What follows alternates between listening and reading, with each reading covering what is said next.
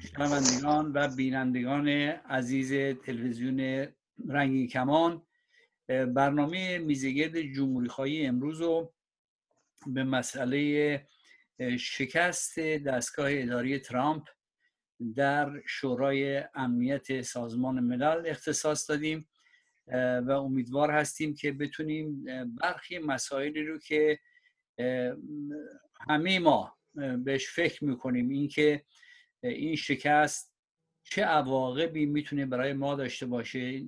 عواقب مثبت یا منفی که می‌تونه برای کشور ما داشته باشه؟ بتونیم به گوشه های از این موضوع بپردازیم. بحث های زیادی شده مقالات زیادی نوشته شده تفسیرهای زیادی هست راجبی این مسئله و کماکان ادامه داره.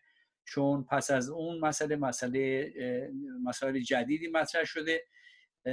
ولی ما بیشتر می‌پردازیم به خود موضوع در واقع این شکست این به چی مفهوم است. از 15 کشور آقای علوی از شما ابتدا می‌پرسم. از 15 کشور عضو شورای امنیت سازمان ملل دو کشور رأی موافق میشه گفت یک کشور چون آمریکا که خودش خطنامه رو آورده بود.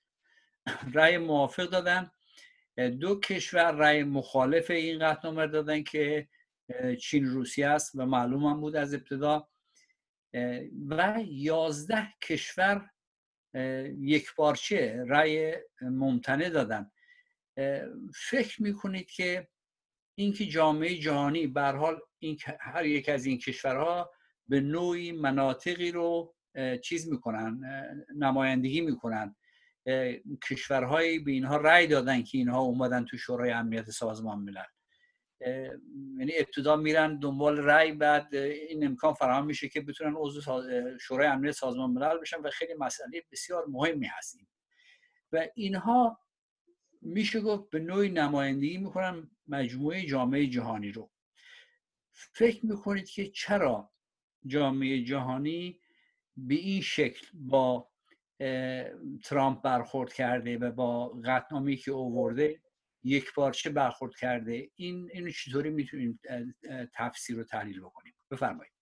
رأی ممتنع این یازده کشور اهمیت زیادی داره. واقعیت هم این هستش که نماینده های قاره های اروپا و آسیا و افریقا که در این یازده کشور نهفته هستند با رأی ممتنع خودشون نشون دادن که حل و فصل بحران های بین المللی از طریق اینکه به این قطب یا به اون قطب نزدیک بشن نیست.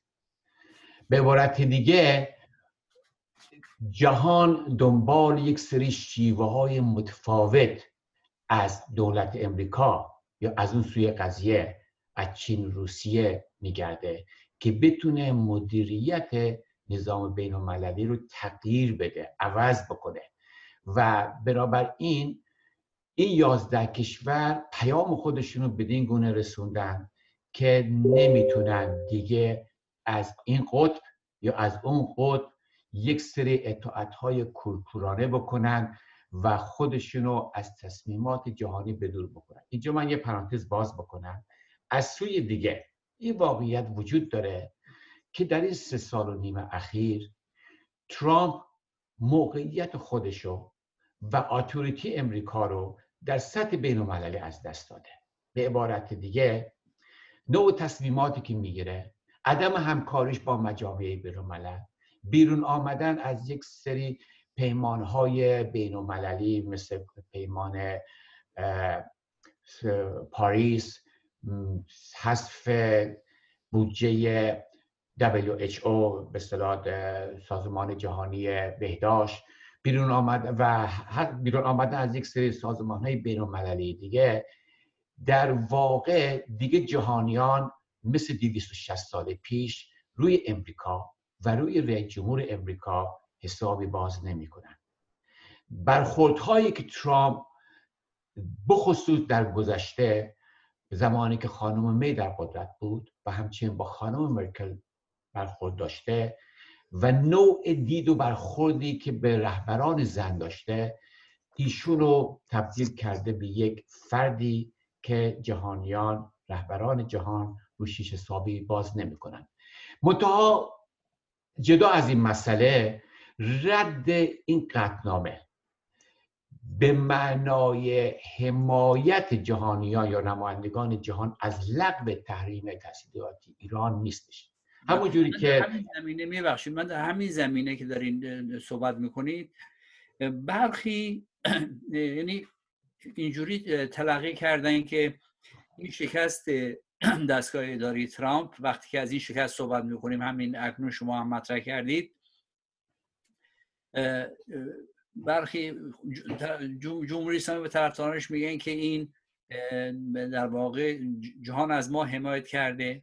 و برخی عدم رأی به مجموعه رو به نوعی حمایت این مجموعه کشور از جمهوری اسلامی می‌دونن به اینکه اینا می‌خوان اسلحه بفروشن اینا منافع دارن.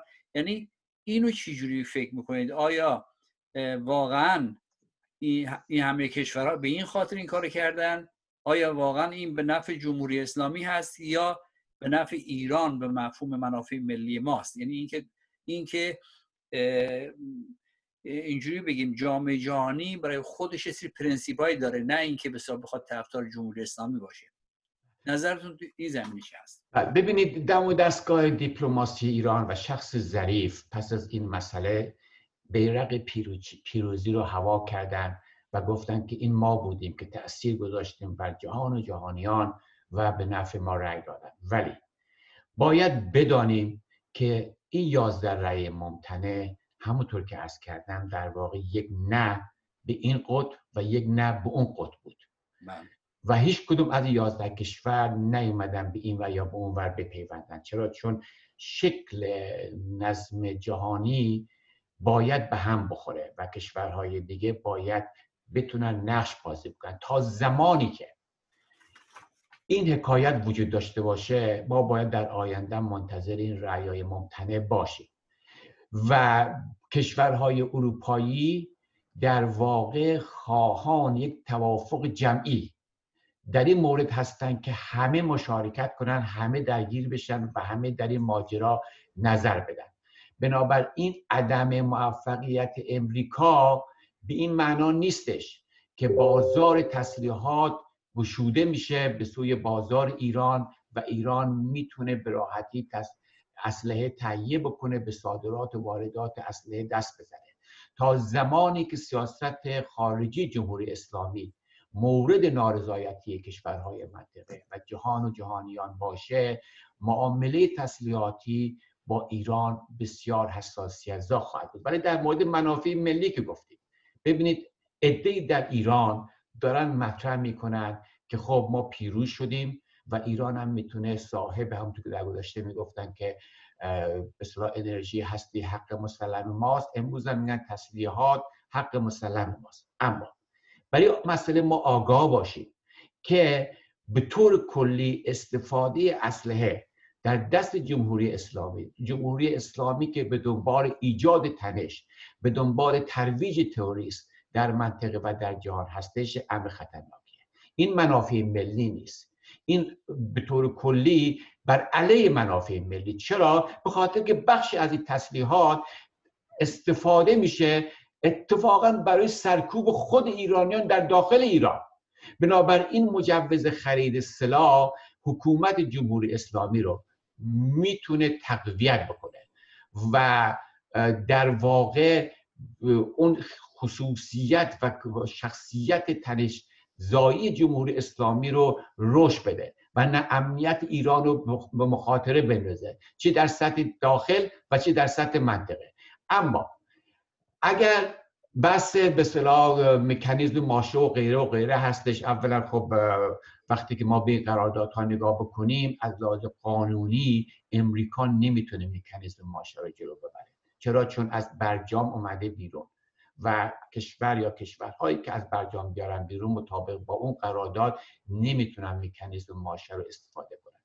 فقط در یک صورت می‌تونه این مسئله درست جلو بره که رئیس جمهور دیگری بیاد به اصطلاح در یک پاشنه دیگه بچرخه و اونجا هستش که وقتی توجه بشه به خواسته های بین المللی می‌تونه مسئله به این شکل بره جلو که در واقع این قرارداد قرارداد عادلانه باشه و به شکل معقولی جلو بره بله. برخی توی این بحث این موضوعی که پیش اومده شکستی که آقای ترامپ خورده در شورای امنیت سازمان ملل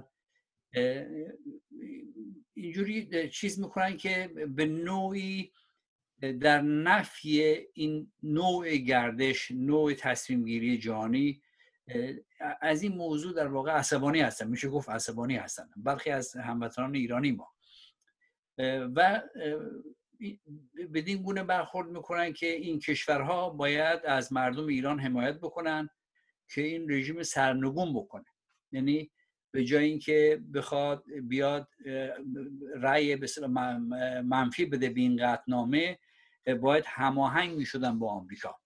باید هماهنگ می‌شدن با آمریکا. اون 11 کشور چون در مورد دو کشور روسیه و چین که خب معلومه دو سر قطب میشن ولی در مورد این 11 کشور این گونه برخورد می‌کنن و خیلی هم برخوردهای به صلاح نادرست و زشت هم زیاد می‌کنن. یعنی در اینو چیز ندارن که خب این کشورها یک دلایلی دارن. فکر می‌کنید که شما در این مورد صحبت کردید فکر می‌کنید که آیا چنین انتظار رو میشه از این کشورها داشت؟ آیا این کشورها در اون چارچوبه که تصمیم می‌گیرن چی به نفع جهان هست یا اینکه فقط صرفا به نفع خودشون هست اینو چجوری توضیح می‌دید ببینید همونطوری که می‌دونید تحریم تسلیحاتی که توسط شورای امنیت آغاز شد مال 13 سال پیشه. و توی این 13 سال در واقع مهر امسال این قرارداد تموم میشه و به همین علت هم بوده که امریکا به اصطلاح تقاضای تمدید تحریم تسلیحاتی ایران داده. ما وقتی که نگاه می‌کنیم دو, دو اینجا دو فاکتور وجود داره. فاکتور اول اینه که یک نوع دنیا داره به سوی نظم نوین جهانی دنیا دیگه نمی‌تونه تحمل بکنه که کت خدایی در دنیا باشد که به کشورهای اروپایی یا آسیایی یا آفریقایی دستور بده که بدین گونه باید جلو برده بشه. دوران قلدری تموم شده و بخصوص این سه سال نیم اخیر فردی در رهبری امریکا وجود داشت که چهره اوریان قلدری امریکا رو به نمایش گذاشت. و تصور من این هستش که همون سیاستی که جو بایدن سیاستی که اوباما در اون هشت سال می جلو در صورت پیروزی جو بایدن که تصور من اینه یا پیش بینی من اینه که رئیس جمهور آینده امریکا بایدن خواهد بود همون سیاست منتها تلدیفتر و ملایمتر حرکت خواهد کرد.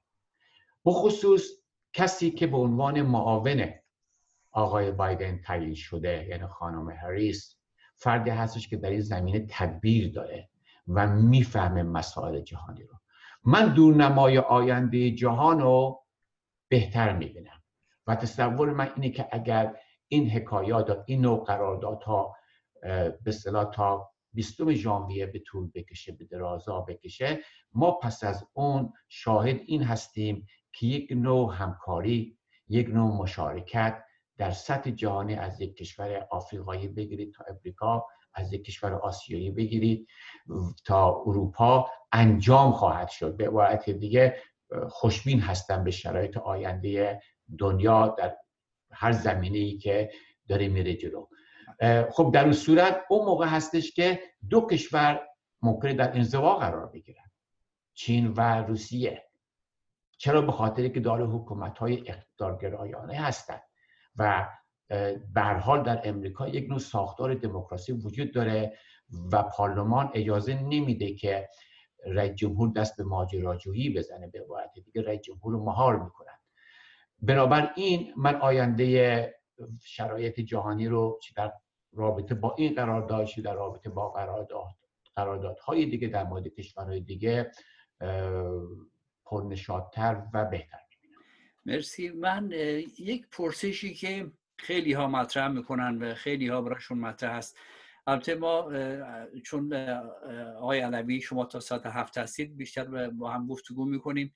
از هفت به بعد من و آقای نارنجی صحبت خواهیم کرد. یک پرسشی که مطرح میشه می‌خواستم بیشتر از جنبه به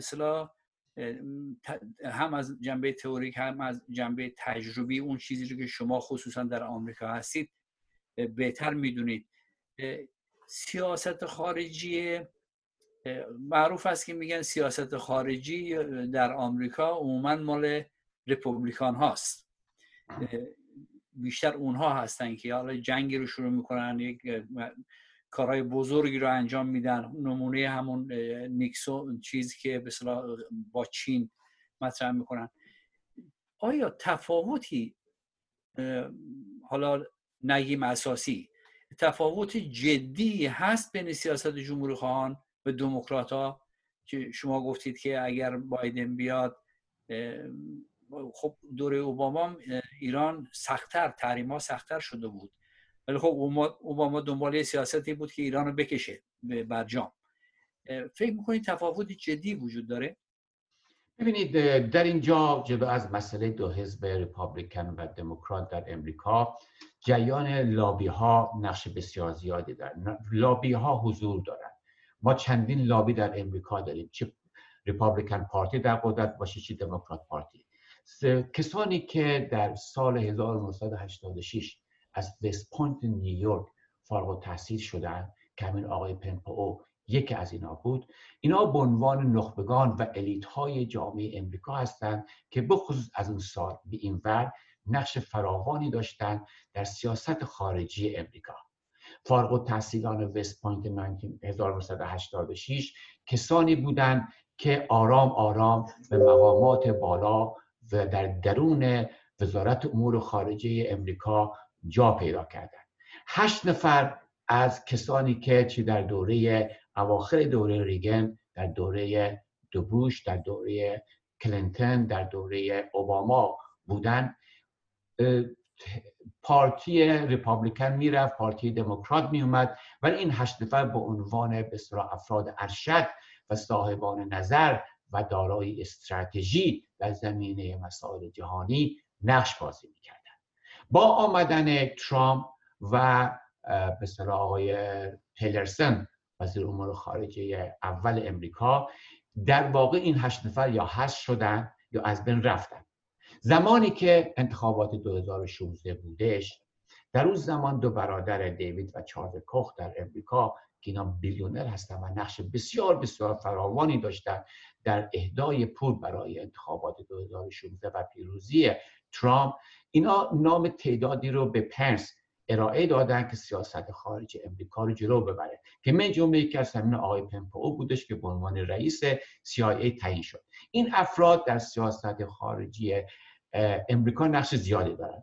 ولی این قاعده بازی و این بازی بزرگان در دوره ترامپ به شکل از بین رفت. مثلا خیلی از تصمیماتی که ترامپ در سیاست خارجی انجام می‌داد بدون مشورت با وزارت امور خارجه بدون مشورت با پمپو انجام می‌داد. و از اونجایی که پمپو دارای یک در واقع شخصیت دو سره هستش و پر از تضاد هست یعنی همونطور که جان در کتاب خودش می در پنهان منتقد ترامپ هست و در روبرو آشکارا ترامپ رو تایید می‌کنه بر حال ایشو خموشی رو انتخاب کرد. اما چیزی که هست بدون تردید سیاستی که به باور من افراد مثل هریس مثل بایدن در آینده امریکا می‌تونن در سیاست خارجی بازی بکنن. سیاستی هستش که کمتر تنش داره کمتر نقش به صورت دخالت می‌کنن در کشورهای بخصوص خاورمیانه تا شرایطی که در گذشته حتی دموکرات ها بوده. به عبارت دیگه اینو توجه بکنیم که وقتی اوباما میاد روی کار این کارنامه و حاصل دوران پرآشوب بوش رو می‌گیره. 2003 جنگ عراق بوده جنگ افغانستان بوده دوران بوش پسر دورانی بوده که خاورمیانه و جهان پر از آشوب بوده. و اوباما به اصطلاح حاصل دوران بوش رو تحویل می‌گیره.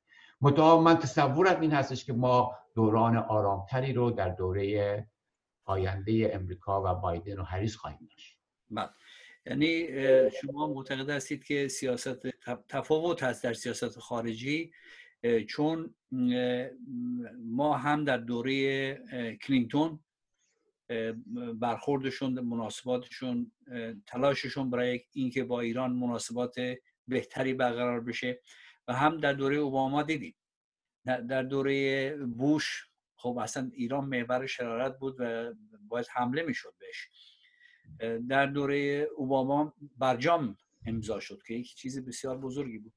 این مسائل برخن نادیده گرفته میشه توی بین ما ایرانی ها که این تفاوت ها رو باید دید که این تفاوت ها وجود داره. شما فکر می‌کنید که این شکست آقای ترامپ چه ضررهایی می‌تونه؟ یعنی با توجه به اینکه خب اینا خودشونو الان ترامپ به خاطر این مسئله زیر فشار شما بیشتر باز می‌دونید. حتما زیر فشار افکار عمومی آمریکاست که به این شکل شکست خورده. ممکنه عکس عملی برخورد بکنن چون همین چند روز اخیر یه سری بحث ها گفتگوهایی هست که احتمال داره که مثلا ترامپ و پومپئو اینا بخوان یه سری حملات ایزایی به ایران بکنن. فکر می‌کنید تا چه اندازه این ممکنه؟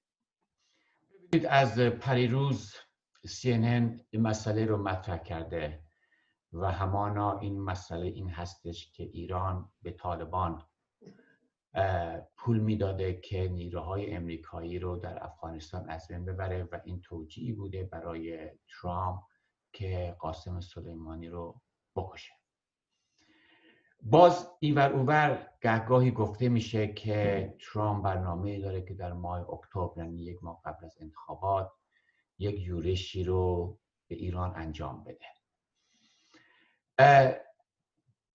اینجا دو مسئله وجود داره. اولا ما اگر به ساختار امریکا توجه بکنیم برای حملات این چنینی باید رئیس جمهور از پارلمان اجازه بگیره. در حال حاضر پارلمان نه مجلس و نه سنا آمادگی یک چنین مسئله رو به هیچ وجه نداره. حتی ریپابلیکن ها.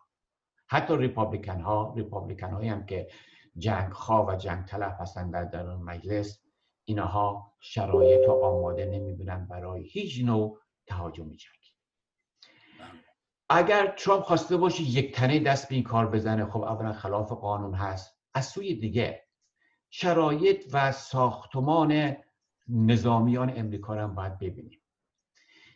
اگر رئیس جمهور امریکا به عنوان فرمانده کل قوای امریکا به حساب میاد امروز یک نوع عدم به یک سرپیچی از دستورات ترامپ در بین نظامیان ارشد در امریکا وجود داره. افراد مثل کورن پاور هرچند که ایشون بازنشسته شده و ایشون جمهوری خواه بوده ولی امروز می‌بینیم که این آقا و عده دیگه از جنرال های ارشد سرپیچی می‌کنن از دست مثلا کسانی که در کار هستن. سرپیچی می‌کنن از دستورات ترامپ و حتی علنا و آشکارا. آقای کارن پاول میاد مطرح می‌کنه میگه که در انتخابات آینده به بایدن رای میده. به عبارت دیگه وفاداری خودش رو به حزب کنار گذاشته. بنابراین مجموعی این مسائل نشون میده که زمینه برای آغاز جنگ بسیار بسیار اندکه. منتها اگر این آقا خواسته باشه در روزهای آخر در هفته پیش از انتخابات دست به حرکتی بزنه ممکنه تبدیل به یک توف سر بالا بیشتر نشه. مرسی خیلی ممنون. خب این نگرانی هم همطوری که گفتم هست و امیدواریم که همه در همین مسیری که شما میگید پیش بره و مشکلی پیش نیاد برای کشور ما. خیلی ممنون از شما آقای علوی. ما برنامه رو ادامه میدیم با آقای نارنجی. از شما خیلی ممنونیم. روز شما در آمریکا بخیر. منم بسیار سپاسگزارم و بدون تردید صحبت آقای نارنجی رو در لینک گوش خواهم کرد مرسی. شما خوش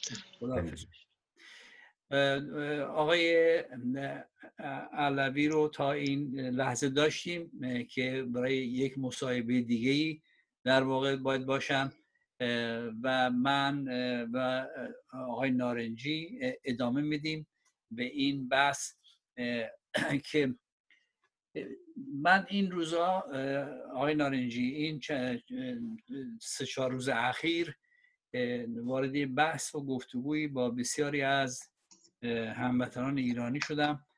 هم آموزنده بود برای من و هم در برخی موارد چیز بود. یه مقدار نگران این که خصوصا برخی از انسان هایی که سابقه دارن سواد دارن با سوادن دانشگاهی هستن. اینکه به قوانین بین المللی کمتر متوجه میشن. یعنی می‌خوام اینجوری موضوع رو بگم که بعد پرسش رو مطرح بکنم. در واقع خواست خودشونو ما اگر نفرت داریم از جمهوری اسلامی پس باید به قوانین بین که ناظر بر اوضاع جهان هست که اگر نباشه هیچ سنگی بر روی سنگی بند نمیشه بیایم اونها هم چیز بکنیم. فکر می‌کنید که تا چه اندازه میشه ما ایرانی ها واقعیت موجود خودمون اون مشکلاتی که ما خودمون داریم. و می‌خوایم که جامعه جهانی از ما حمایت بکنه. و این خب برحق هست. می‌خوایم منظورم از کمک کردن نه به معنای دخالت های نظامی بلکه حمایت های معنوی حمایت از زندانیان حمایت از سرکوب شدگان. ولی این که اینو به این بها که بی توجه به قوانین بینالمللی باشیم فکر می‌کنید که چگونه نوع برخورد ما به همزمان به سازمان ملل اینجا پیش میاد؟ اینو چگونه میشه توجیه کرد؟ امیدوارم که پرسش من روشن باشه. بله روشن هست. با درود خدمت شما و بینندگان محترم. واقعیتی که در جهان امروز رخ میده کاملا بستگی داره به اراده کشورهایی که وجود دارن. و اراده این کشورها بر اساس یک سری قراردادها یک سری قوانین بین المللی با هم تلاقی داره در عرصه بین المللی و بیشترین جایی که این قوانین این قراردادها بروز و جلوه داره سازمان ملل متحد هست.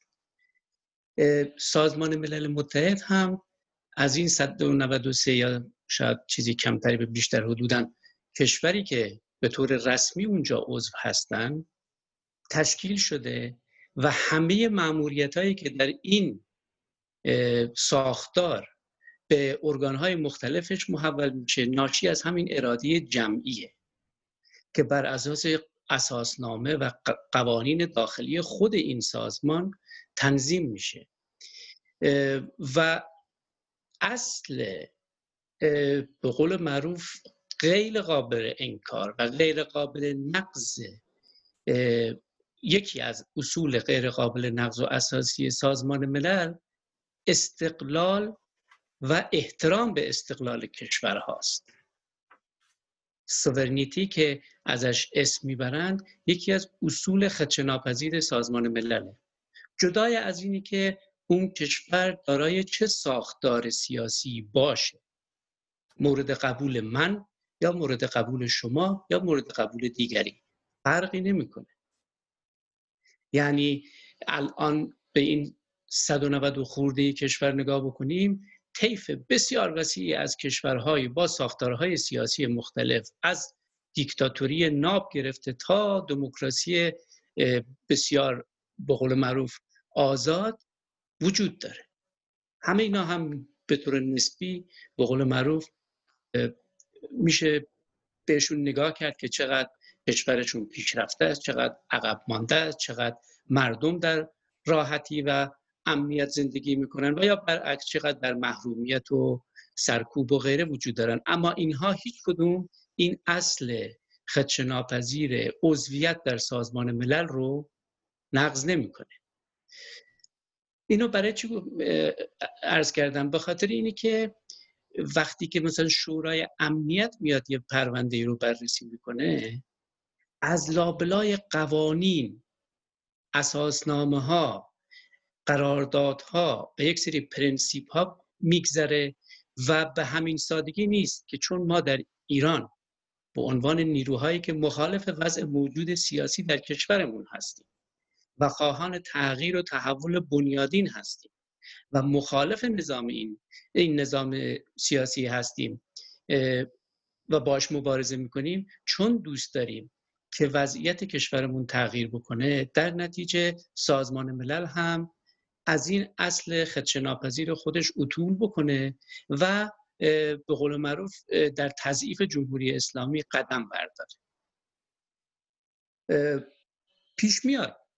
که یک سری تصمیمات یک سری قطعنامه ها بر علیه یک سری رفتارهای جمهوری اسلامی به تضعیفش منجر بشه. اما این نه بر اساس خواست اپوزیسیون ایران هست. بر اساس پرینسیپ هایی که خود سازمان ملل بر اساس اونها میچرخه. طبعا این چیز به طور کامل و شسته رفته نیست کشورها تاثیر می‌ذارن اراده های مختلف تاثیر می‌ذارن غیره و غیره. حتما اینجوری هست. اما اصلش همون قراردادها و پرنسیپ هاست. از جمله در رابطه با همین مسئله تحریم ها خب تحریم ها رو سازمان ملل آورد اعلام کرد. البته هیچ وقت به طور کامل اجرا نشد به اجرا گذاشته نشد. قبل از اینی که بخواد اجرا بشه مسئله مذاکرات ایران پیش اومد مذاکرات معروف به مذاکرات ای و بعدم منجر به برجام شد. و بعد اومد شورای امنیت این قطنامه صادر کرد که تعهد به برجام رو برای همه کشورهای عضو به قول معروف تصویب کرد. و خوبم هست اینو بگیم که تنها ارگانی که در سازمان ملل قطنامه هاش و مصوبه هاش پشتوانه اجرایی داره همین مصوبات شورای امنیته. بقیه ارگان ها مثل شورای حقوق بشر سازمان ملل و غیره و غیره اینها قطنامه دارن مصوبه دارن و یک سری توصیه ها دارن ولی هیچ کدوم اجباری و تعهد آور برای اعضا نیست. اگرچه وزنه به هر حال در عرصه بین و هیچ کشوری دوست نداره که مثلا در شورای حقوق بشر پروندهش محکوم بشه. ولی قدرت اجرایی نداره بغیر از همین تصمیمات شورای امنیت.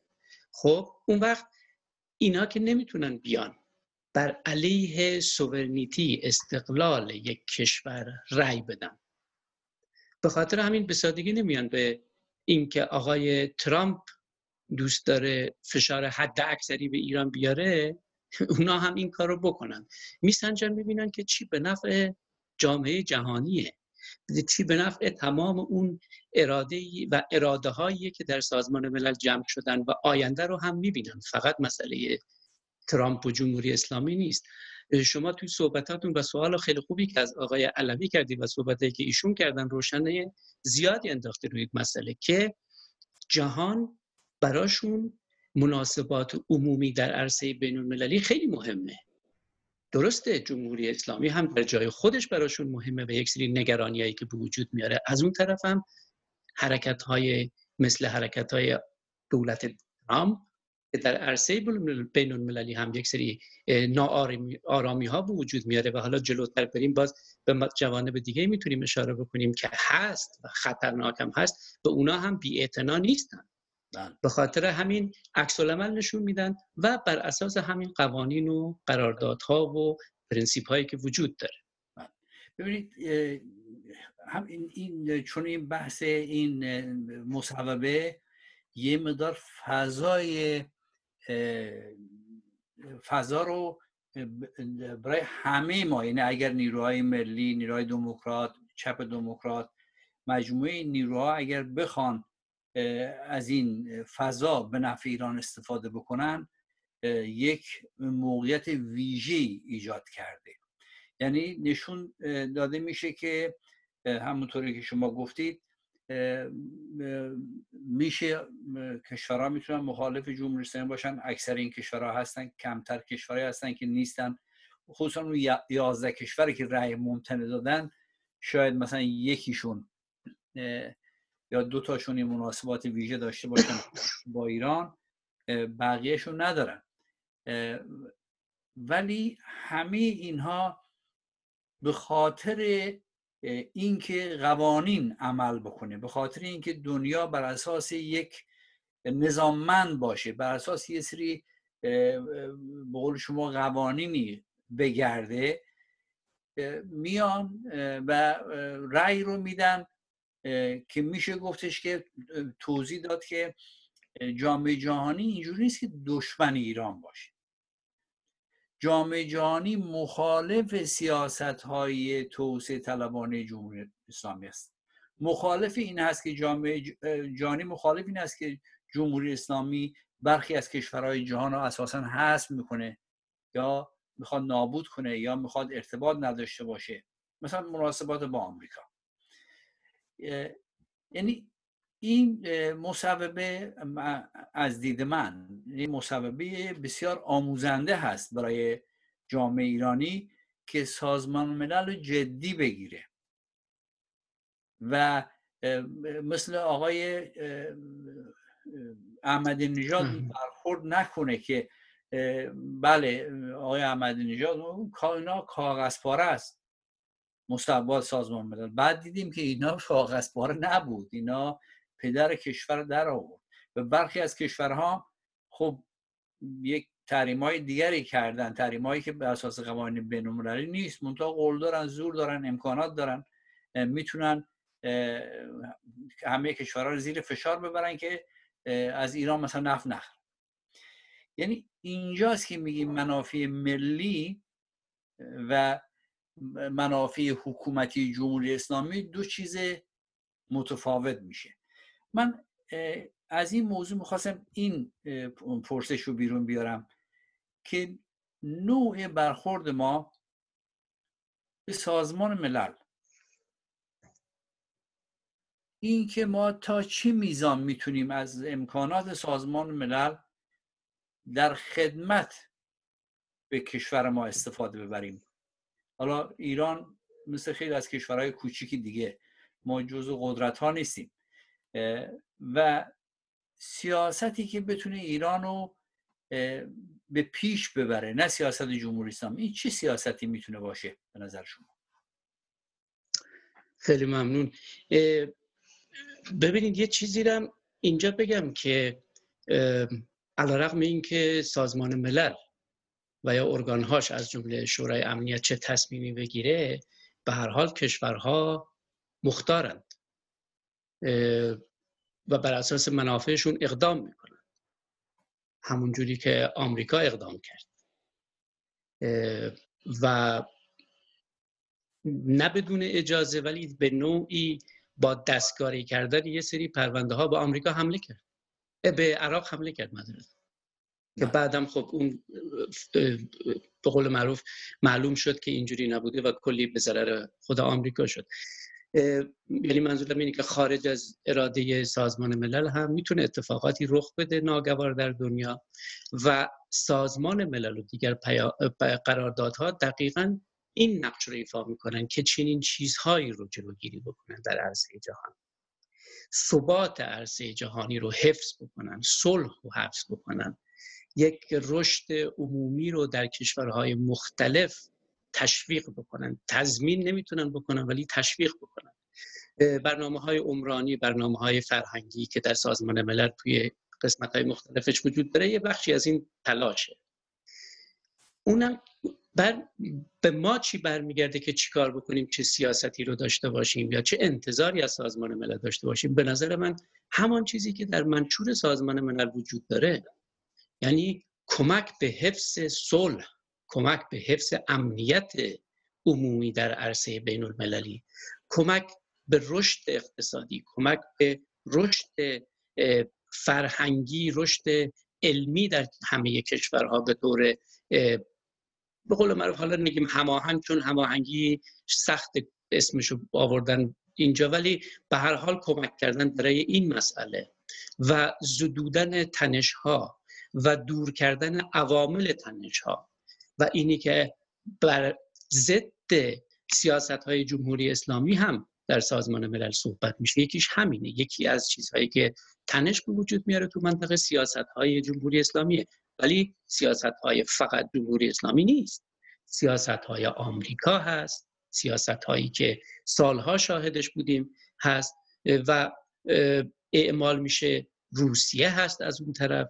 و این چیزهایی که عامل ناآرامی هستند سیاست هاشون و اون سیاست ها رو باید کنترل کرد و ما هم باید سعی بکنیم تشویق کننده این باشیم و با استفاده از قوانین بین المللی و با استفاده از مجاری که در عرصه بین المللی وجود داره برای حفظ چنین امکاناتی استفاده بکنیم و بدونیم که قوانین خیلی نقش بازی می‌کنن.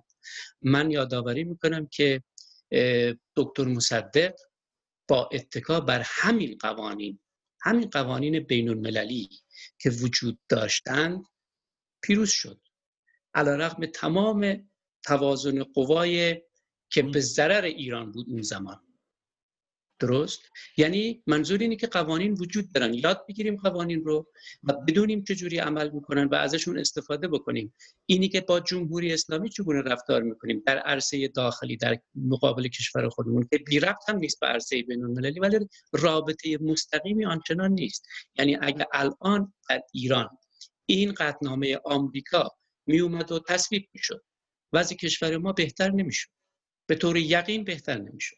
چرا که در اثر تحریم هایی که تا به حال داشتیم این چند سال اعمال شده سخت در هم شد وضع کشور بهتر شد یعنی وضع مردم منظورم وضع زندگی بهتر شد راه رفتن به دموکراسی بازتر شد. من ادعا می‌کنم میگم نه سختتر شد. مرد زندگی مردم سختتر شد. راه باز کردن مسیر دموکراسی بسته تر شد. جمهوری اسلامی بهانه بیشتری برای بستن راه داره و فشار روی مردم. بله.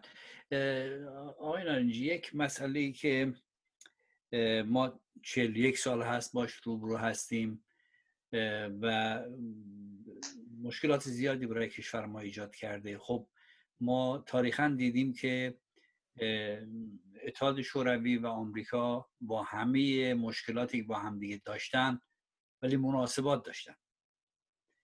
چین خب از دهه هفتاد بیشتری مناسبات رو برقرار کرد با آمریکا و تونست از امکانات تکنولوژیک جهانی استفاده بکنه و به یک قدرت بزرگ جهانی تبدیل بشه. و همچنین کشورهای دیگه. جمهوری اسلامی متاسفانه سرشاخ شد با آمریکا. فکر می‌کنید که چی با بودن آقای ترامپ؟ چه این که آقای بایدن بیاد امکان این که جمهوری اسلامی پای مذاکره با آمریکا بره اساسا چنین چیز رو می‌بینید یا اینکه نه اینا همینجوری می‌خوان ادامه بدن؟ خب زمینه این چیز بیشتر میشه. اینجوری می‌تونم خدمتتون ارز کنم که زمینه مذاکره بیشتر میشه. اینکه جمهوری اسلامی بتونه از این فرصت استفاده بکنه و یا نه بستگی داره. به اینی که چه آدمهایی بیان در سکان حکومت ایران قرار بگیرن. از رئیس جمهور گرفته تا رئیس مجلس و غیره و غیره. و به قول معروف کشتیبان را چی خوش بیاد؟ در اون دوره با توجه به وضعیتی که به وجود خواهد اومد. ولی زمینه این بیشتر خواهد شد اگه مثلا دموکرات ها در آمریکا پیروز بشن چون بنا به سابقه این رو نشون دادن که بیشتر دنبال این هستن که از راه گفتگو از راه چیز. البته در هر حال حکومت آمریکا یه سری سیاست های به قول معروف امپریالیستی رو داره در عرصه بین المللی این رو نمیشه نفی کرد.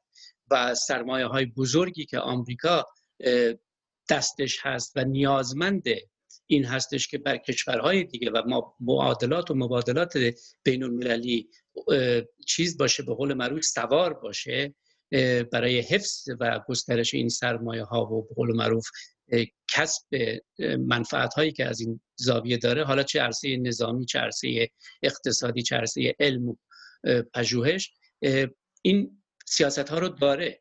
ولی به هر حال نمیشه از این هم چشم پوشی کرد که دولت های مختلف با بینش های مختلف در آمریکا راه های مختلفی رو طی می‌کنن و میگم که دموکرات ها نشون دادن که بیشتر بر روی مذاکره گفتگو اینها تکیه می‌کنن اگرچه اونا هم نمونه هایی دارن که از راه های دیگه وارد شدن در تاریخ ولی اینجوری بوده. و اگه جمهوری اسلامی بتونه از این فرصت استفاده کنه به نظر من مثبتتر آرامش چه در عرصه بین‌المللی؟ چه در عرصه داخل کشور؟